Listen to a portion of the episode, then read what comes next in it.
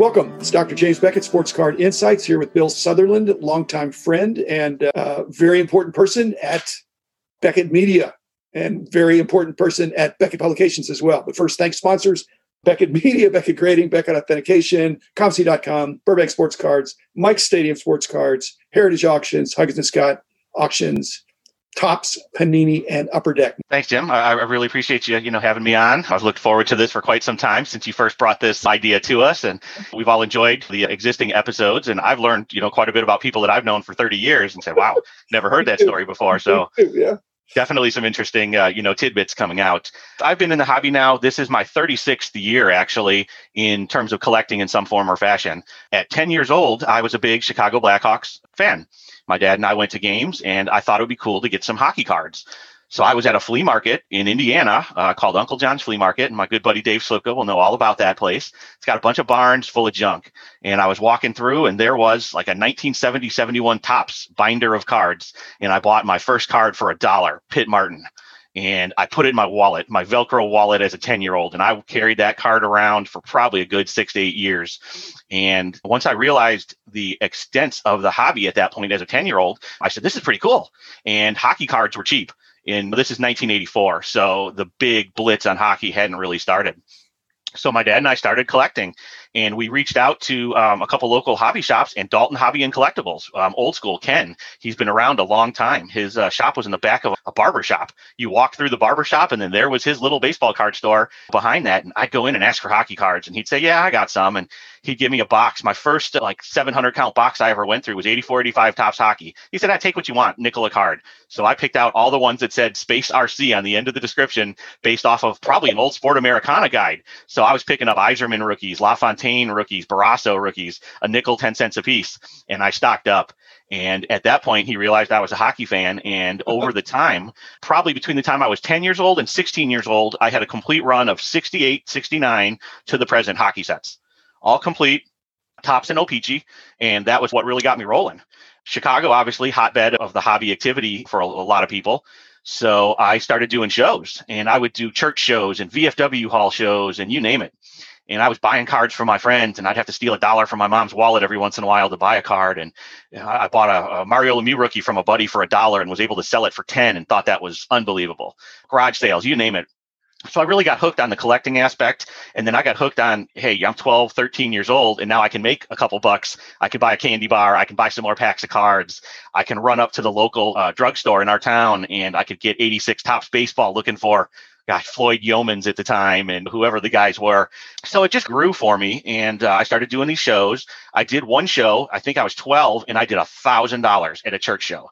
And my parents thought I stole from the collection plate or something crazy because here I am, 12 years old, and I did a $1,000. So they encouraged me. We kept growing. I'd buy collections from the guys in the neighborhood, and I visited a lot of local card shops and bought out their hockey inventory because I said, hey, I'm going to focus. I love hockey. So I did pretty well running around the city, the south side of Chicago. I ran into this guy called Dave Slipka, didn't know his last name, just knew him. We interacted at shows many times in the south suburbs of Chicago, only to come to realize that another 10 years later, we worked together closely at this place called Beckett Publications out in Dallas, Texas. So that was a weird little crossover. But as I grew up, I started doing more and more shows. I got a car. I could drive all over the city into Indiana, into Wisconsin, and I became known as the hockey guy. Just lots and lots of hockey. And we had Michael Jordan, a famous guy in the 90s there.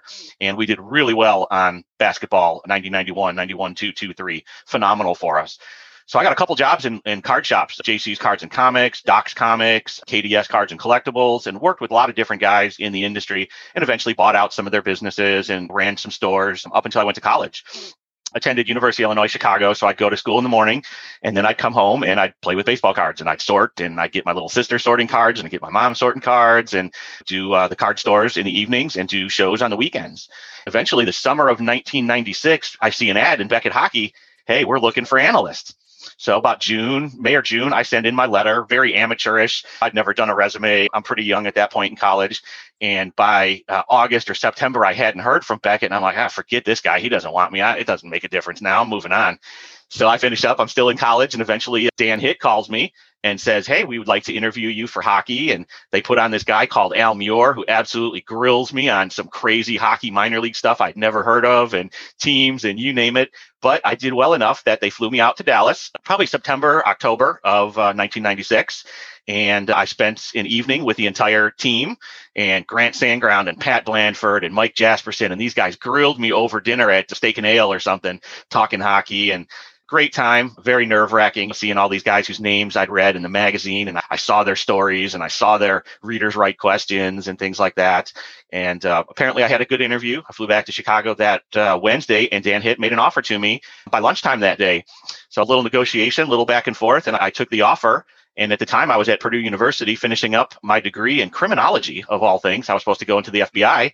Hold on, Bill. Basically, everything you've said is consistent with everything you've done since then. Okay. But only thing I want to draw out though is that when Dan made you an offer, you're the master negotiator. Are you saying you took his offer or you No, no, absolutely not. I, I, I got an offer and I said, wow, that's interesting. I kind of started doing the math, but I had never lived on my own. I'd never had an apartment. I don't know, you know, anything about Dallas, Texas, other than I don't like the Cowboys.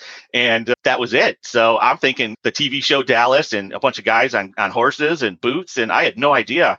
So I, I did a little research that day and called up a couple other people at Beckett that I had their business cards and said, where do you live? What does it cost to live? And, and I did some of the math and I said, wow, Dan's leaving me about a hundred dollars a month for food. I don't think this is going to work. I'm going to have to bounce back and forth here. I also knew what the jobs in law enforcement were going to pay. Chicago Police Department, I was, you know, on the list to join that. Chicago Fire, so I had an idea.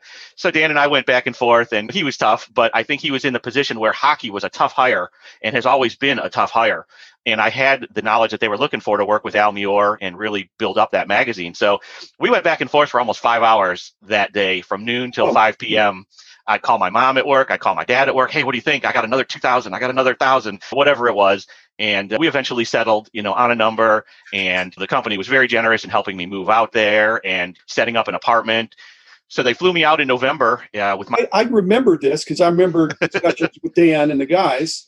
And again, your criminology or whatever it was very intriguing to me that we were going to get someone of your uh, diverse talents who also uh, love the hobby. And basically, when you're telling your collector origin story, you were using the word collector, but you were always a very enterprising collector slash dealer. And yeah. this guy, you always had the, the a really great business sense. And we were intrigued by that. We did have a salary scale, so we couldn't sure. pay you way more than somebody else, but right, absolutely, we had we had a probably a range in there. So I, I'm so glad we went the extra mile or whatever. However, you're this is all happening in and around the time of my heart attack just a few just yeah shortly afterwards. Absolutely. so shortly afterwards when you came after i'd had my heart attack but i think the negotiations were before. Quite possibly yeah yeah. That time frame seems so long ago but yeah it was definitely a, a, a, different time for me and there was definitely some change in the air at beckett or some just a, a different maybe a different mentality internally as to how things were moving forward. The hobby was moving at one pace. You had your own personal pace you know that you had to move at and we brought on a lot of new people around that same time, and we lost some old people. Jeff Allison moved on, and Mike Hirsch moved on, and some other guys just moved out. And it was just, it was. I moved out. I you moved, moved out. a heart attack, yep. and I really never came back into the day to day pricing. And so that's why it was so important to get really sharp guys who let's say you were that guy but let's move to the other to the after that of your career because of all the people we hired you were the one of the most how would i say proactive about uh, managing your career and and being within the company and seeing opportunities to, not necessarily to move up although you did move up but there'd be something that would come up and you would say i could do that let me, oh, absolutely. Let me do that. And so, where did you get that? Because that really was a benefit to our company as we moved into the late 90s and early 2000s.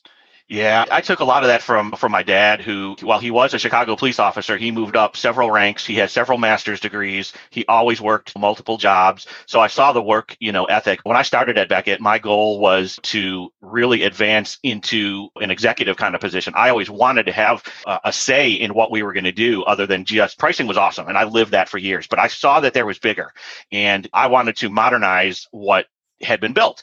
So a lot of my advancement was around the people just say computers, well, that's bogus, development. And I built macros in Excel to help make it more efficient to gather information. And we got rid of the old satellite dish for Sportsnet downloads and really built out the framework of technology for Beckett, which allowed us to price more and more cards better and faster. Grant and Dan had their great methodologies and way of doing things, but it needed that push. So I was able to get that push and sat in your office and told you, I want to build PGS 2000 or whatever it is, the next version of price guide software.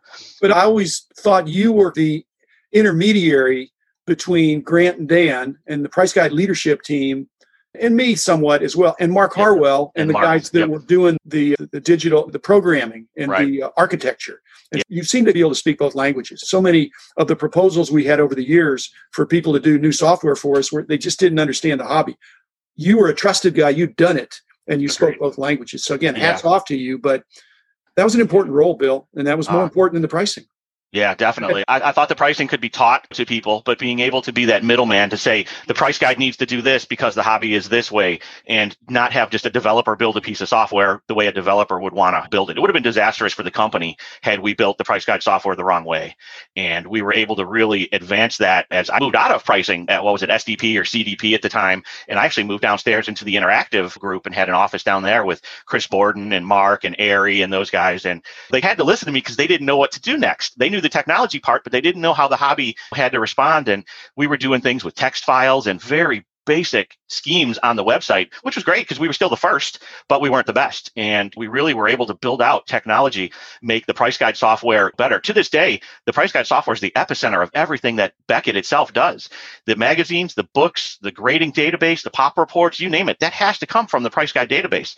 And we had a good structure. We had good hobby people. And I was given a lot of freedom from you and Mark and, and Jeff even to build this the way that a hobbyist would do it, not the way a developer wanted to do it. And that was groundbreaking for us internally. And that allowed me to grow myself, my career. Dan was entrenched as a senior manager. Grant was what he was. Theo, Mike, everyone had their spots. Yeah. So I was ready for something slightly different with my knowledge of the hobby, price guides, and technology. And that really allowed us to move quickly, I think, compared to what we've done in the past. We were able to jump on that and get a really cool piece of software internally and better data and better tools for our customers. I don't think my heart attack was an accident. It was kind of a fluke. It's things happen.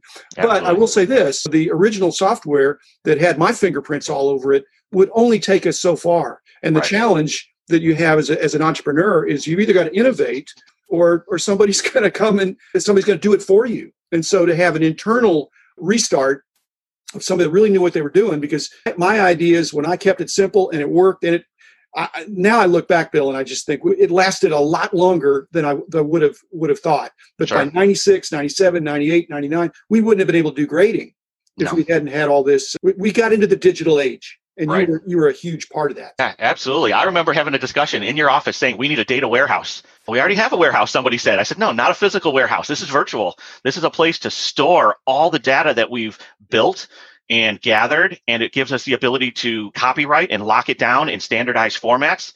And that really made a difference for us getting that data warehouse. My big issue was the uh, protection of our intellectual property.